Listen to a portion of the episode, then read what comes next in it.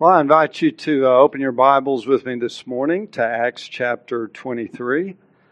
We'll be looking at uh, verses 12 through 24 and the Jewish conspiracy that forms to try for basically the third time to kill the Apostle Paul.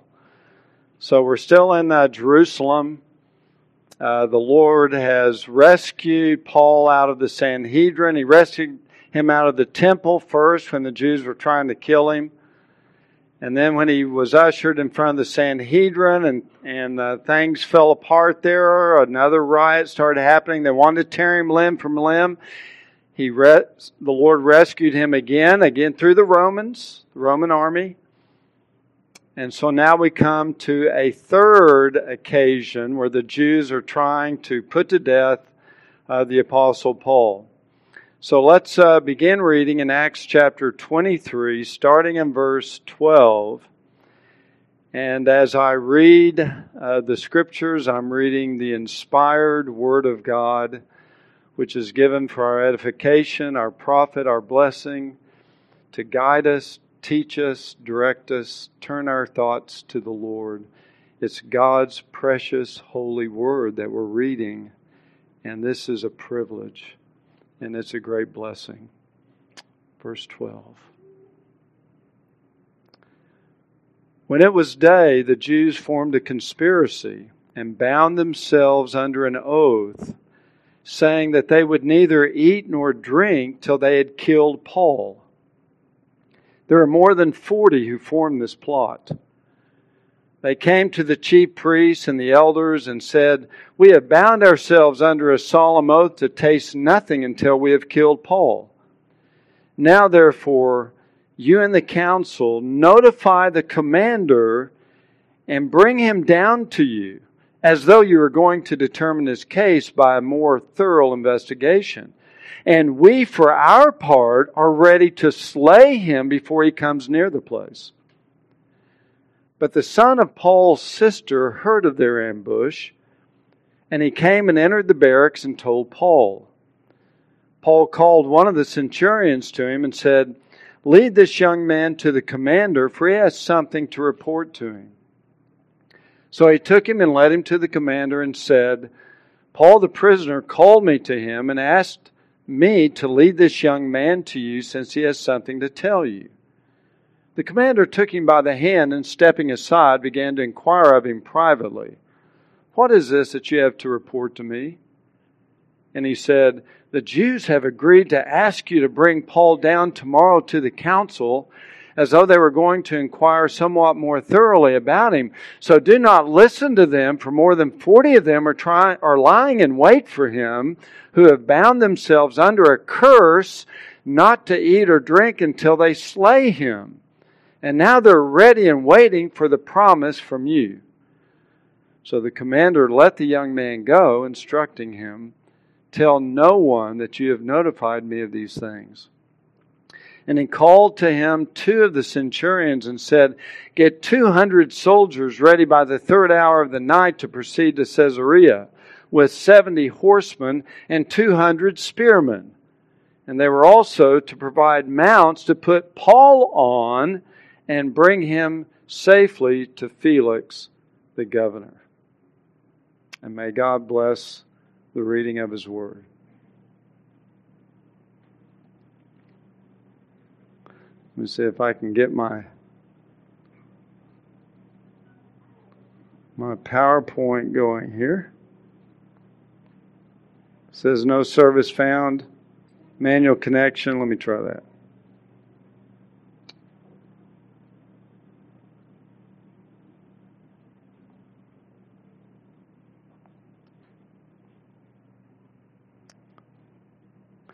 Um, what we see in uh, the example of uh, Paul's experience here is really just a testimony that uh, the Christian life is not always an easy life, is it? Do what? What am I doing wrong? Oh, I've got it. Okay. I'm not seeing it on my. Uh, that's okay. I think I can just use that.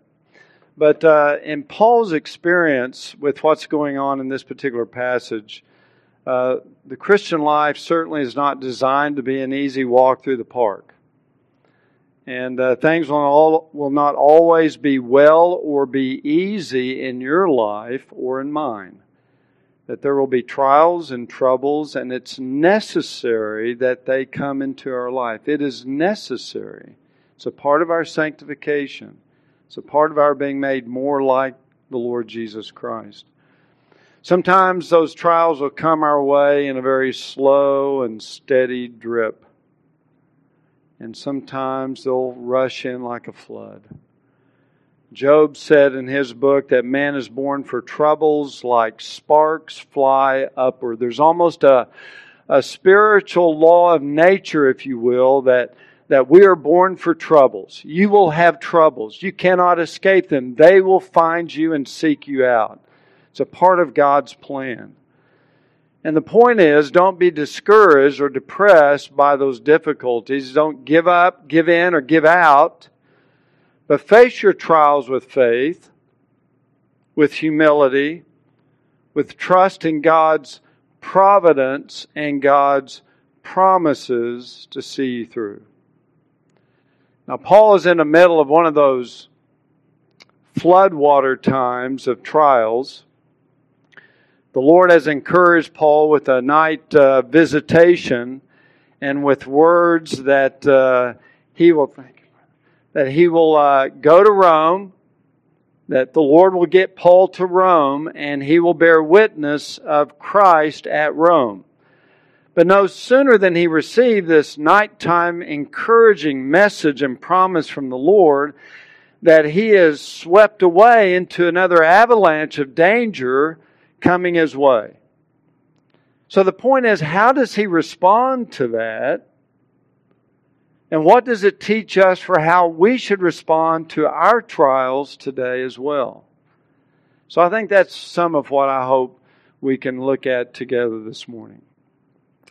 Well, let's begin by looking at the plot in verses 12 through 15. We find that uh, the Jews, verse 12, formed a conspiracy, which means that basically, uh, as we go on and read in verse 12, that they, it's a conspiracy that they bound themselves under an oath that they wouldn't eat or drink until they killed Paul. So basically, this is an assassination conspiracy. They failed to lynch Paul in the temple when the Romans rescued him by the grace of God. They were unable to convict him of any offense when they had brought him before the Sanhedrin the day before, so they couldn't execute him there. So now they resign themselves to an assassination plot. This is a group of Jews that hated Christ, hated the gospel, and all they wanted to do is to kill him, put him down. We learn in verse um, 13 that there are more than 40 who form this plot. And notice what they do. So this is like a 40 man hit squad. And basically today we would call these guys terrorists. It's like the guys almost on the news we're reading about. These are like terrorists. They're out to assassinate a religious leader. Now notice in verse 12 they bound themselves under an oath. Literally, that word is the verbal form of anathema. In other words, they anathematize themselves in an oath before God where they are promising to God, Lord, we will not eat and we will not drink until we kill Paul. And if we eat or drink before we do that, then anathema, anathematize us, curse us. That's basically the commitment that we find. These guys are not playing around. They are, they are dead serious. This is, by the way, the same word that is found of Peter in his third denial of Christ in the garden, uh, in the in the courtroom, excuse me, of Caiaphas, when he denies the Lord, he says he swore with an oath. In other words, he called down a curse on himself that he was telling the truth. So Peter was guilty of this as well. So they came together and asked God to curse them if they ate or drank before they killed Paul. Now, in verse 14, this group of 40 Jews now come to the chief priests and the elders, and they tell them what they've done. We bound ourselves under an, a solemn oath to taste nothing until we have killed Paul. Now, therefore, you and the council. So now they've come to the, the Jewish council or the Sanhedrin. They come to the Sanhedrin. They tell them what their plot is. They've spun this deceptive plan, but they need the council to agree to it and participate in it. So the Sanhedrin now, they're being asked to call Paul to another meeting because they are going to investigate more thoroughly the matter. And when, when the troops are bringing Paul to the meeting, then the assassins are going to attack and try to kill him. And apparently the council's okay with that. They agree to it. There's no objection. So in verse 15, now therefore you and the council notify the commander and bring him down to you as though you were going to determine his case by more thorough investigation. And we, for our part, are ready to slay him before he comes near the place. Sanhedrin wanted him dead. At least the, the Sadducees did. You know, last week we saw the Pharisees. They really want him dead, but they at least agreed with Paul in certain theological doctrines. But basically, they're wanting him dead too. And so every indication is they're in agreement. And I think one of the things we see from this, that these assassins, these, this group of, of assassins, 40 strong, are now coming to the chief priests and they're coming to the elders and they're presenting this deceptive plan to help them kill Paul. And you just see how corrupt the religion has become. They're actually joining hands. The leadership, at least probably the majority of the leadership, is now joining hands, as it were, with the terrorists to murder the Apostle Paul. And these are the leaders of the nation, these are the leaders of the government. Thank you so much. No, just go back to the, yeah, just the first one. So, uh, and not only are they the, uh, the, the government of the people, they're, they're, the supreme authority of the state, and they are corrupt to the core. You know, in our own country, you know, they talk about this, uh, this hidden government kind of that's in kind of in control. And I, I think there's, there's truth to some of that. And I think you just see that the natural tendency of men, even in government, is to be corrupt. Religious government, and civil government. There is a movement in that direction. just our, our sinful nature has a tendency to pull it and drag it that way. And even though they claim to make this oath being irrevocable, the Jewish experts, you know, they always had a way to get around these things and to annul these oaths. You know, uh, the Lord Jesus had to rebuke the uh, scribes and the Pharisees for monkeying around with the oaths that they made. Remember, he said, he accused them that, the, that if they say, if you swear by the temple, then that doesn't really count. But if you swear by the, the gold of the temple, then you're obligated to fulfill the vow. Or if you swear by the, the altar, that's real. Now you can get around that. But if you swear by the sacrifice on the altar, then you're bound. They played around. They monkeyed around. And Jesus said to them, Woe to you, blind guides and fools. So I really doubt, even though these 40 assassins failed in their attempt to kill Paul, I doubt they missed a single meal they probably went back and they found some loophole that they could spring so that they probably didn't suffer much at all, even though they failed to, uh, to kill the Apostle Paul. I think one of the principles we can glean from this is just how useless external religion is if the heart is not changed. It does not help you, it will only condemn you all the more doesn't matter how outwardly religious someone is, if their heart has not been humbled by the grace of God, if they've never repented and put their faith and trust in Christ alone for salvation, it will not help them on the day of judgment. It's like Judas, who, who was so near to Christ and saw his miracles with his own eyes, who heard the incredible teachings of the Lord, who lived with him and ate with him and walked with him and fellowshiped with him, and even was given the Spirit of God and certain gifts to do miracles and, and cast out demons himself, and yet he was a devil from the beginning. It's like what Jesus said in Matthew 7 Many, many will come to me on that day and say, Lord, Lord, did we not cast out demons in your name and do miracles in your name and prophesy in your name? And Jesus said, Depart from me, you lawless ones, for I never knew you. People can be very outwardly religious and they can go to church and they can do this and do that. And if their heart is not changed, they are not saved and redeemed. And here you got this Jewish religion in Jerusalem this council, these leaders of the Jews, the religious establishment that had become co-conspirators with the, with the, with the terrorists to murder a servant of Christ. And yet they had the temple and they had the sacrifices and they had the Levitical singers and they had the covenants of promise and the law and they've seen the miracles throughout their history. And yet they were cold, stone, dead in their hearts. But oh, they dressed up in all the religious garb and they did all the prayers and they gave all the money and they were cold, stone dead. Outward religion will not benefit you if your heart is not humbled and changed by the grace of God. They had all of those things which pointed forward to Jesus Christ. And when Christ came on the scene, all they wanted to do was to crucify him. In the law, these people were immersed in the shadows of the gospel. And when the incarnation came, they killed him.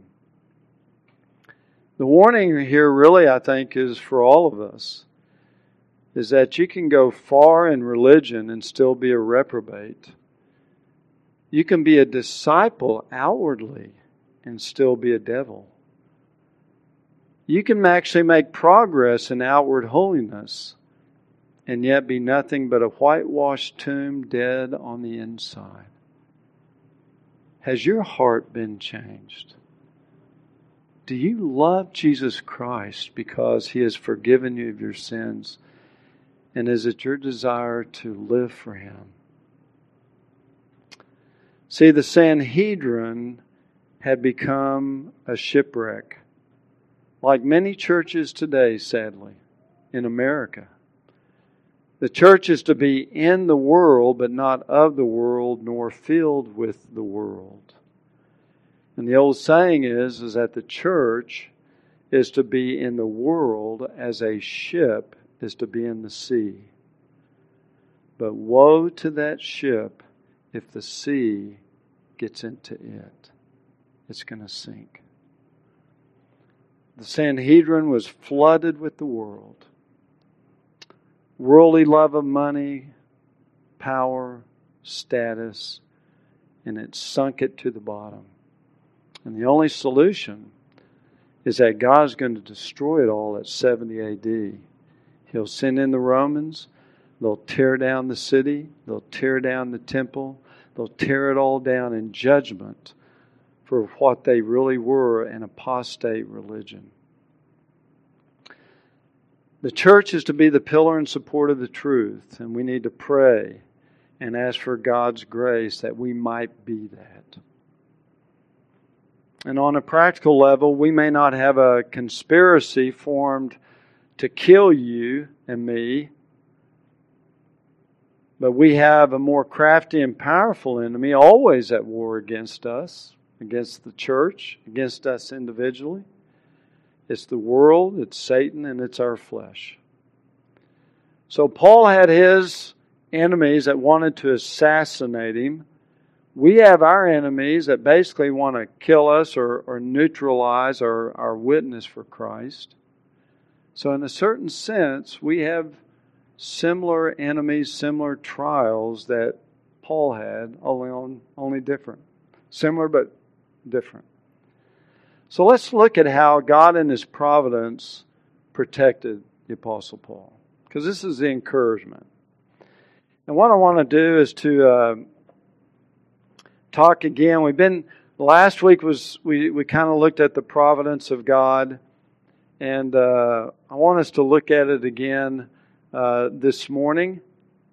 And I want to just start with a couple of definitions, uh, just so when we throw out some of this these terms, you'll have an idea of what we're talking about.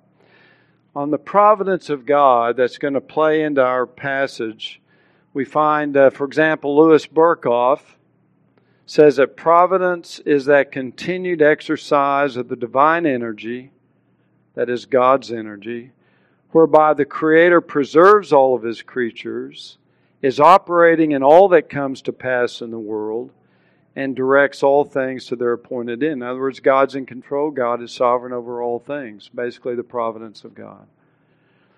The Westminster Shorter Catechism, which Keach's catechism, word for word the same, but this was written earlier, says God's works of providence are his most holy, wise, and powerful, preserving and governing all his creatures and all their actions. That's the providence of God. He preserves his creation and he governs over it, all, all of his creation. Not only his creatures, but even their actions. That's the providence of God. And the providence of God is one of the more comforting uh, teachings, I think, uh, in Scripture for the church.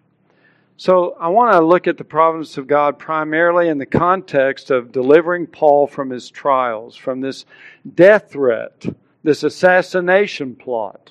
And we find that in the Scriptures there are a lot of verses that speak of God's will overriding man's will. So you got this plot, this assassination plot, to kill Paul, but God's will is going to override their will. Okay, so we just see this all throughout the scriptures, this kind of thing showing up.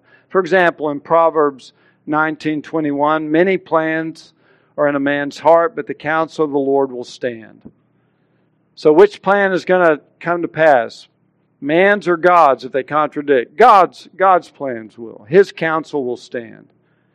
In Isaiah 8 verse 10, devise a plan, but it will be thwarted. State a proposal, but it will not stand. For God is with us. So, in other words, even though you're like this assassination plot, and they form a plan and they state a proposal, it will be thwarted and it will not stand because the Lord is our protector. God's providence protects us. In Psalm 33, verse 10, the Lord nullifies the counsel of the nations. He frustrates the plans of the peoples.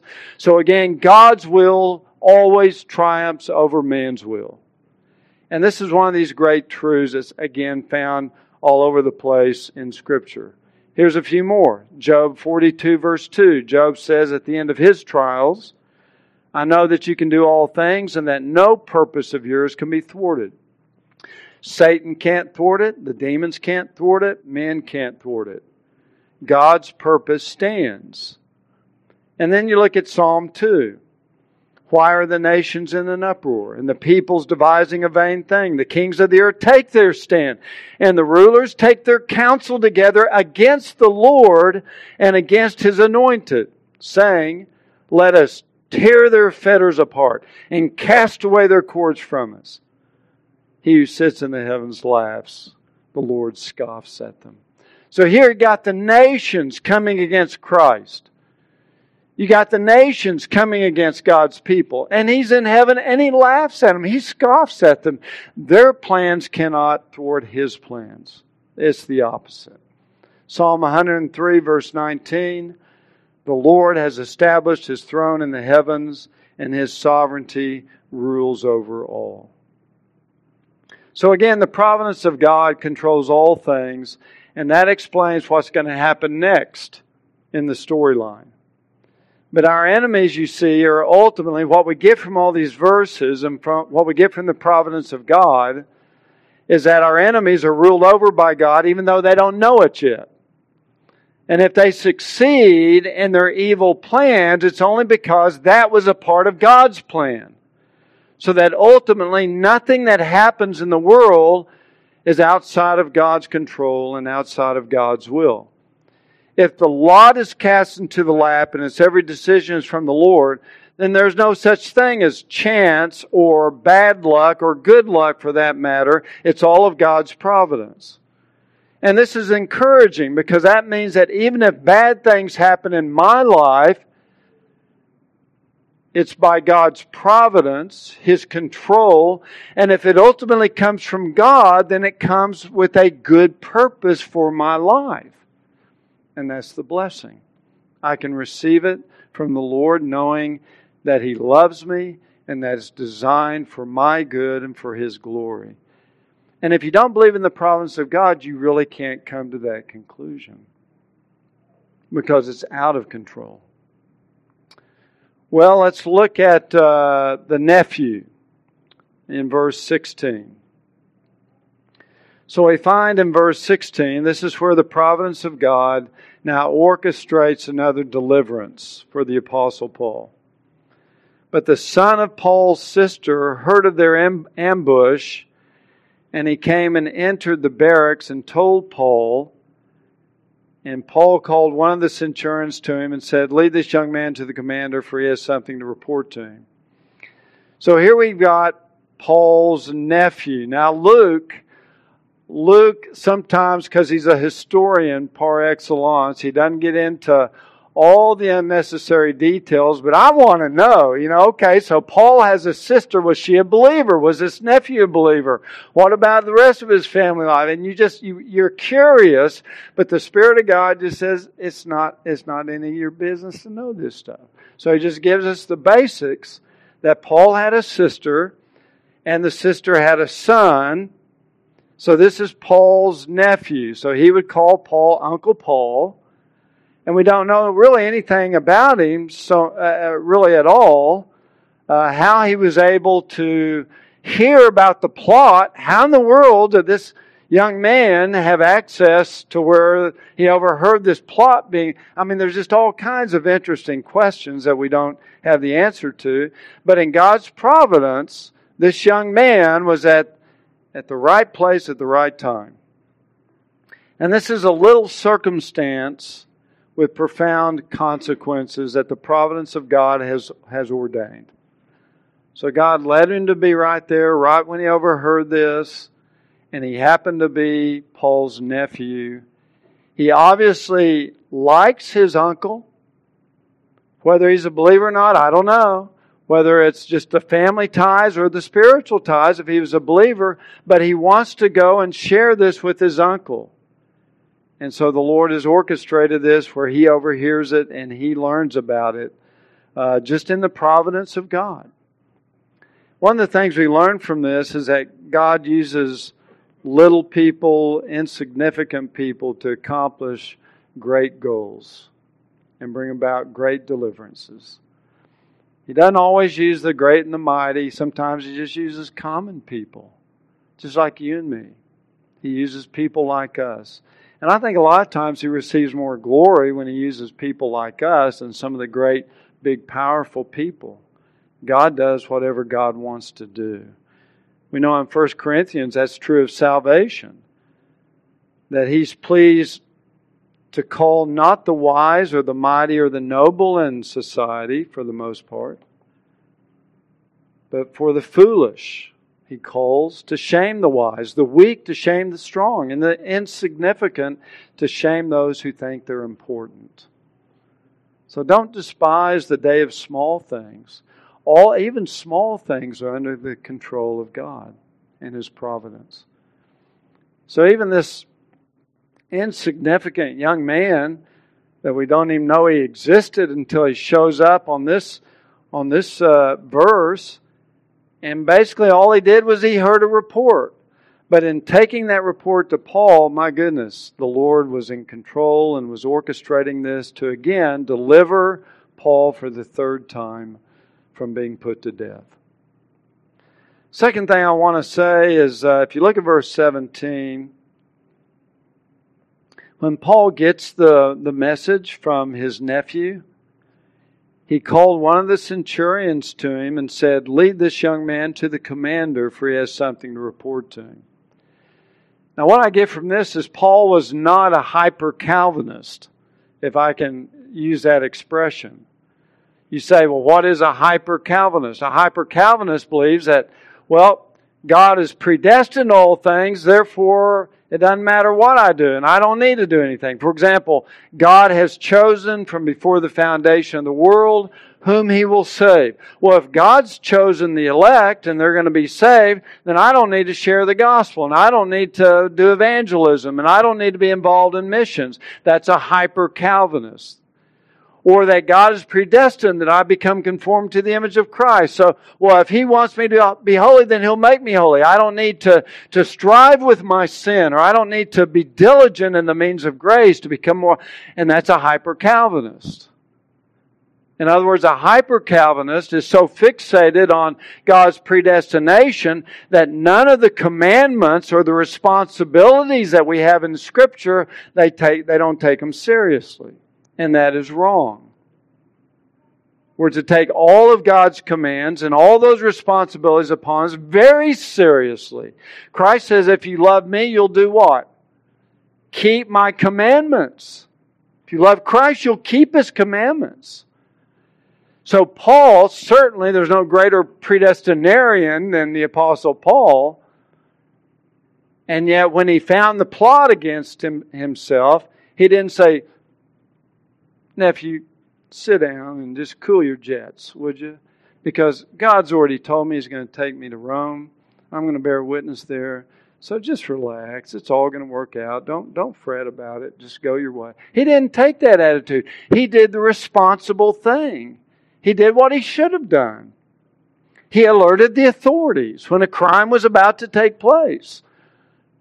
So, in other words, even though he believed the promise of Christ to him, it did not in any way undermine his responsibility to act in such a way that would bring about uh, his deliverance from his perspective. And again, God is in control of all this. His, his providence is, is very much in, involved. So God ordains both the ends and the means to those ends, and we can't be passive. We should not just look at the scripture and say, well, I really don't have to do it because God's already predestined the end. No, no. The Bible never gives us that, that mindset. It never says to read scripture as if it doesn't make any difference what I do. It does make a difference because it's all a part, it's all important. And yes, God's providence rules, but He rules through the means as well our obedience, our seeking after God, our confession of our sin, all those things, our sharing the gospel, all of that is vitally important. That is our responsibility. I don't understand what all God has predestined. The secret things belong to the Lord our God, right? In Deuteronomy 29, verse 29. But the revealed things belong to us and to our children forever. And I live by the revealed things, what God has told me to do, because I don't know all that He's predestined. So, Paul is acting responsibly in verse 17. He's doing exactly what he ought to do. And then I also want to just point out as you look at this so, again, 18 and following, the commander calls for the young man, and uh, the young man explains to him the plot. And so he tells the young man in verse 22, uh, Don't tell anybody else that you've notified me of this. And so, in all of this, Paul, I think, if you read again verse 17, that he's calm, he's collected, he's in control. Once he finds about the plot, he calls a centurion to him and he says, Take this young man to the commander because he has something to say to him. Now, those words, in and of themselves, it's interesting because you don't sense at all that Paul is panicking. You don't sense at all that he's wringing his hands. Oh no, they're going to try to kill me again. And, and what's so interesting is that back up in verse 11, the night before, he's just received Christ visiting him uh, in that uh, in the barracks, the Roman barracks, and giving him this incredible promise that he was going to take him to Rome and he would be a witness there. And yet, just a few hours later, he goes from the mountaintop experience of being with Jesus, and now it's like this free fall into the valley of the shadow of death. Well, now there's this a big, huge assassination plot that's going to try to kill him. And yet you sense, I sense in reading verse 17, that Paul is very calm about it. He's not just going berserk. Again, he's not panicking. He just says, call the centurion, lead this young man to the commander, for he has something to report to him. Nothing fearful in his words, no intense anxiety, no terrifying alarm. That Paul is acting responsibly, but he's not acting fearfully. And why? Because I think he's believing in the promise that Jesus had just given him a few hours before. And what a what a connection. What an incredible thing to observe that in the midst of a life threatening trial, the Apostle Paul seems to be peaceful and calm. Why? Because in his mind is the promise of Christ. You're going to go to Rome, which means this plot is going to fail. He acts responsibly, he informs the commander, and he takes action. But Christ has promised that to Paul.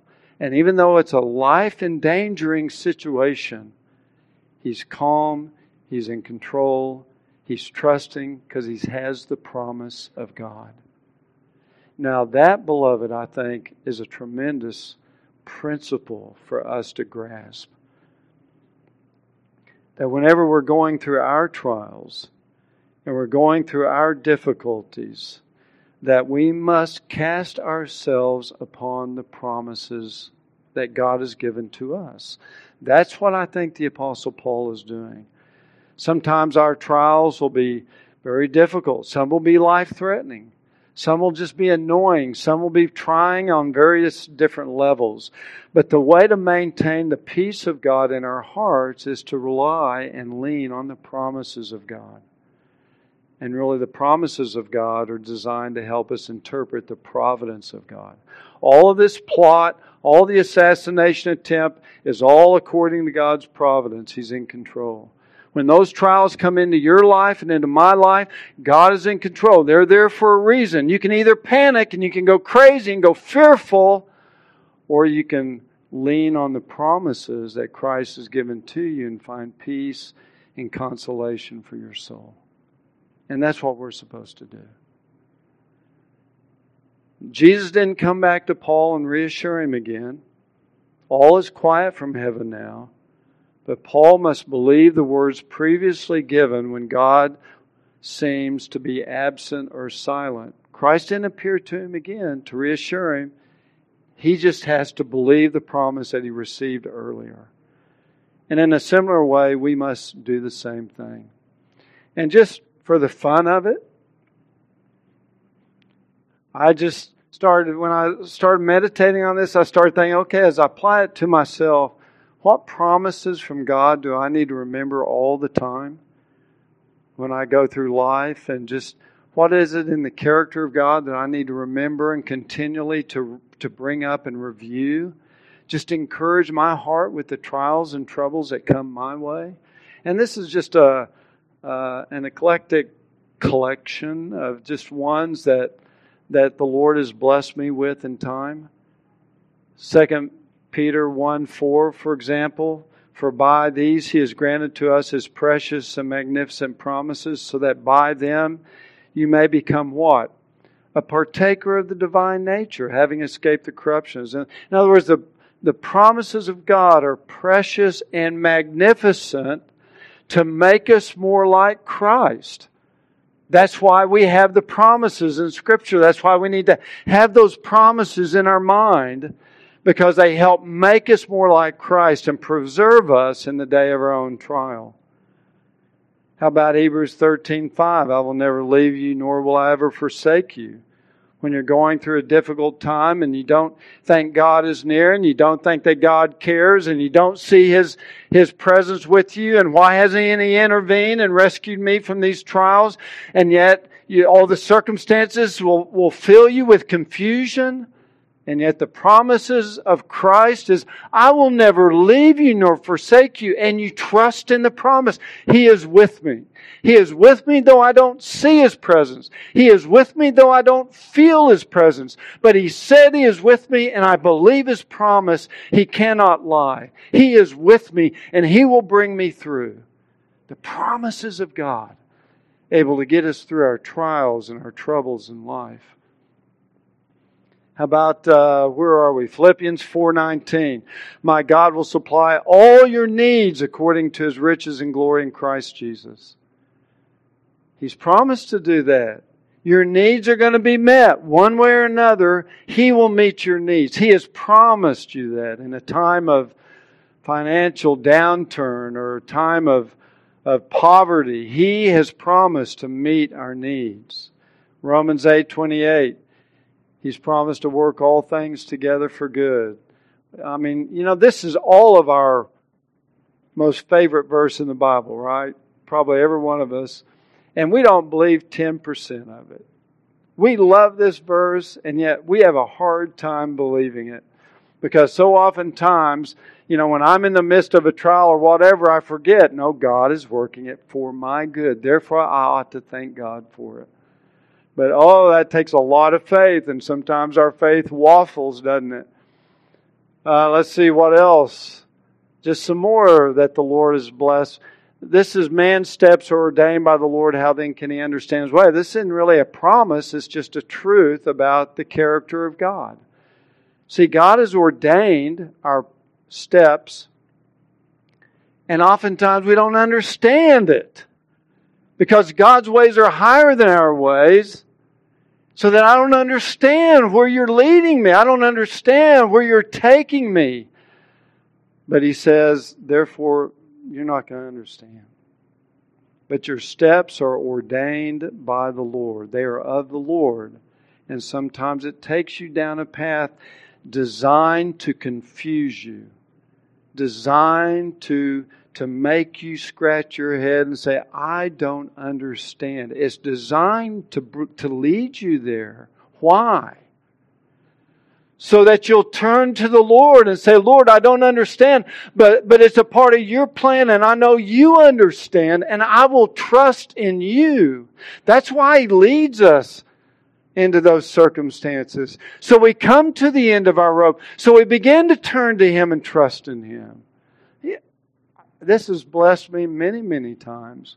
1 John 1 9, just the promise of his forgiveness and his cleansing of our sins. I mean, how we need that because we struggle with sin and Satan is the great accuser of the brethren. He wants to hammer you and bury you under guilt. But yet Jesus promises that if you confess your sins, he will forgive you. He will cleanse you. It's a promise of God that when you're going through a deep, dark trial, that you can find that peace of God which surpasses comprehension. Psalm 103 He hadn't dealt with us according to our sins.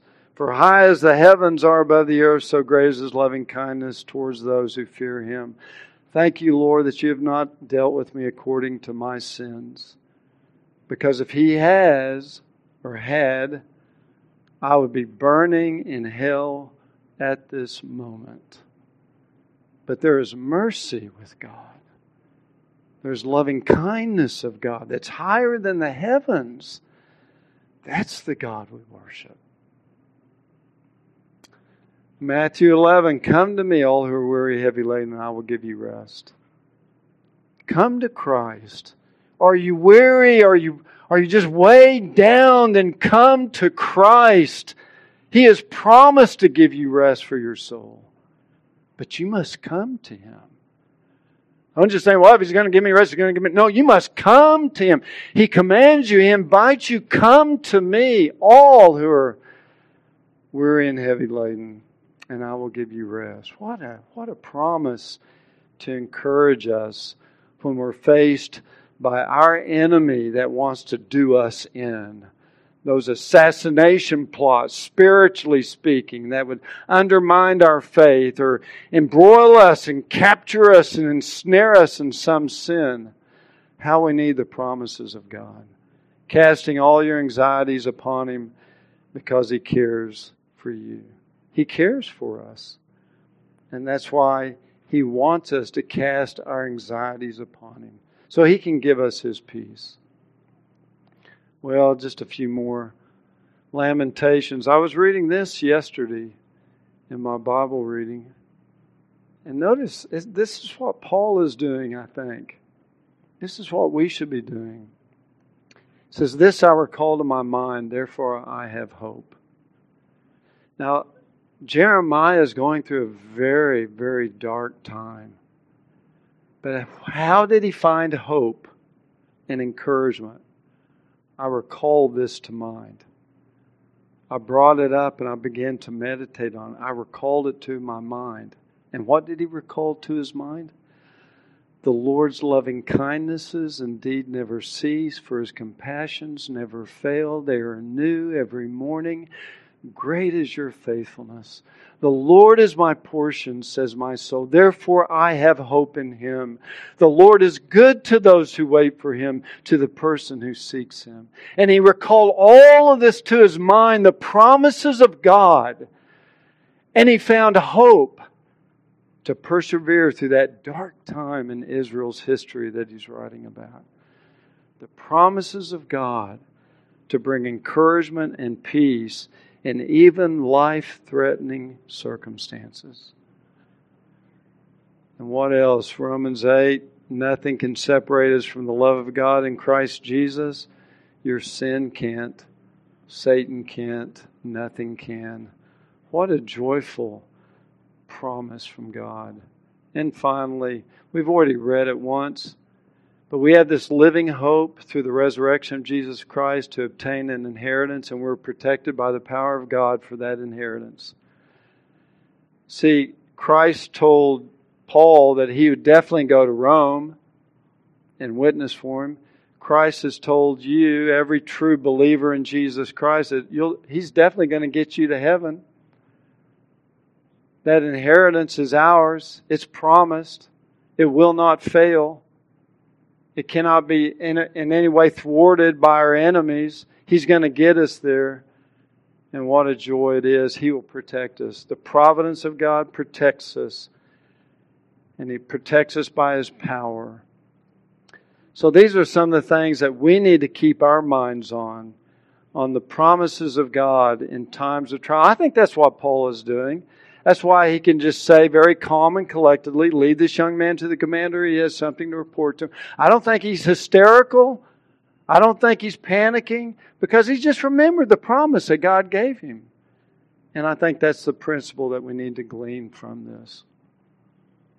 John Flavel, this is, if you've never read The Mystery of Providence, you really ought to. It's a great book written by a great Puritan. And in that book, he says, A bad heart and a slippery memory deprive men of the comfort of many mercies and defraud God of the glory due to him. I like that slippery memory. Anybody have a slippery memory? read the Word of God, and like, I mean, 10 seconds later, what did I just read? Promises we met on, but the slippery memory, man, those, those things aside, we need to be reviewing constantly. He also said, Let not your thoughts swim like feathers upon the surface of the water, but sink like an anchor to the bottom. And I'm applying this quote in a different context, but this is true of meditating on the promises of God in times of trouble. Don't let your thoughts just be like a, a feather floating on the water, but let it sink. Get your thoughts down into the promises of God like an anchor, because that holds you secure when the waves are washing against you and trying to, to, to wash you over.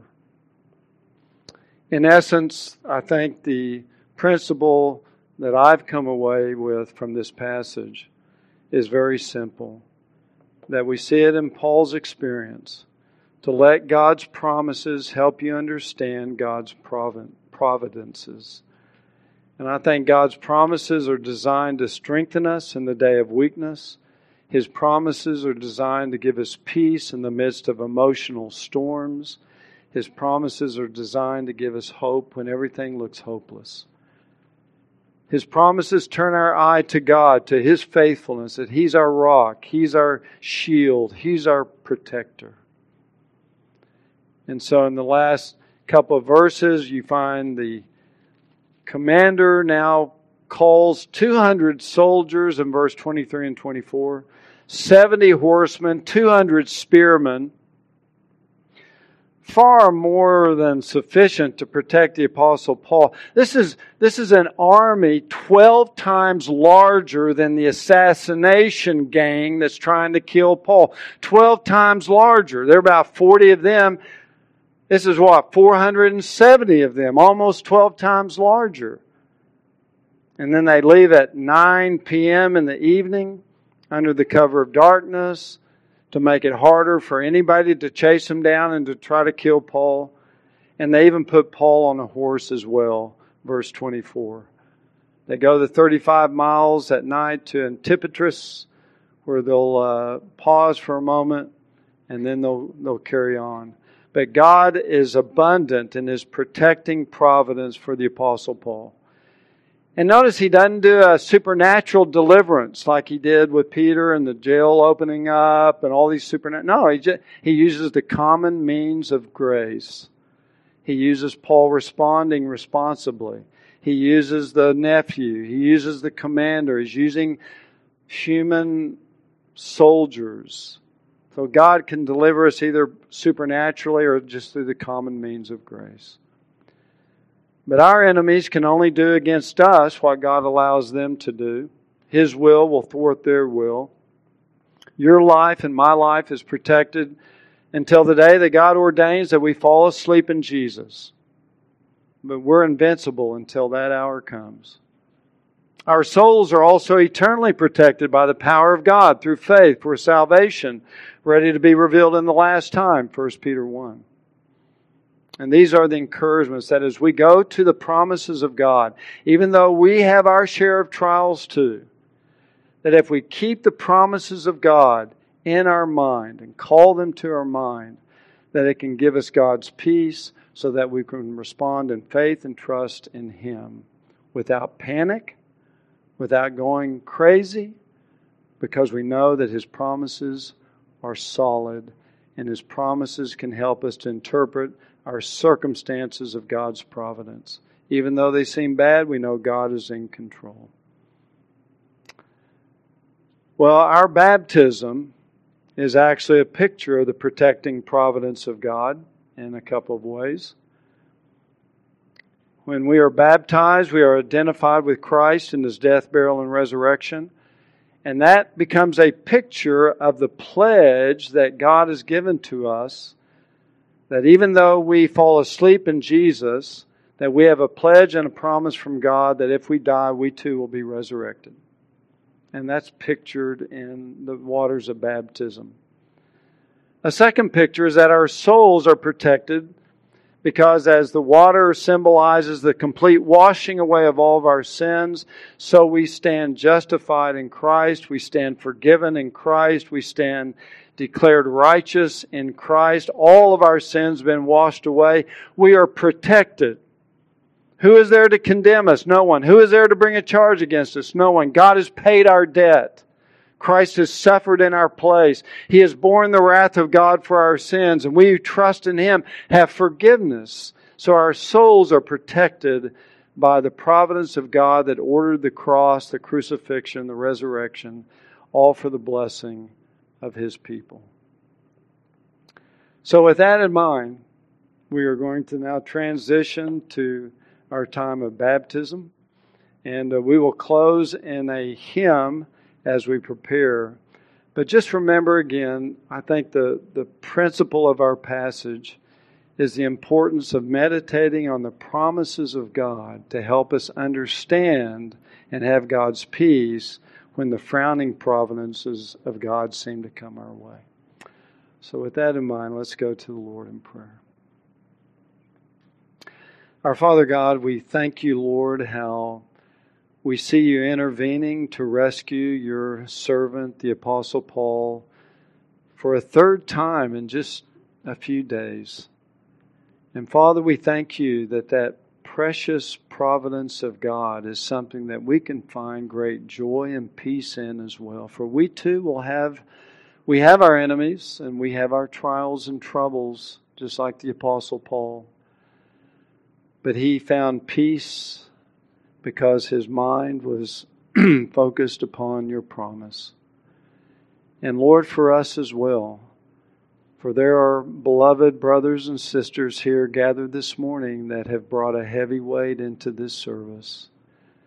They have been carrying many troubles, many loads upon their souls. And Lord, we need your grace to turn our eyes to your promises, that we might cast our burdens upon you because you care for us, you love us. And to know, Lord, that your providence always comes, even through the trials and troubles of life to accomplish your glory and our good. So, Lord, help us to turn to your promises, to understand your providences, and we'll give you praise in Jesus' name. Amen.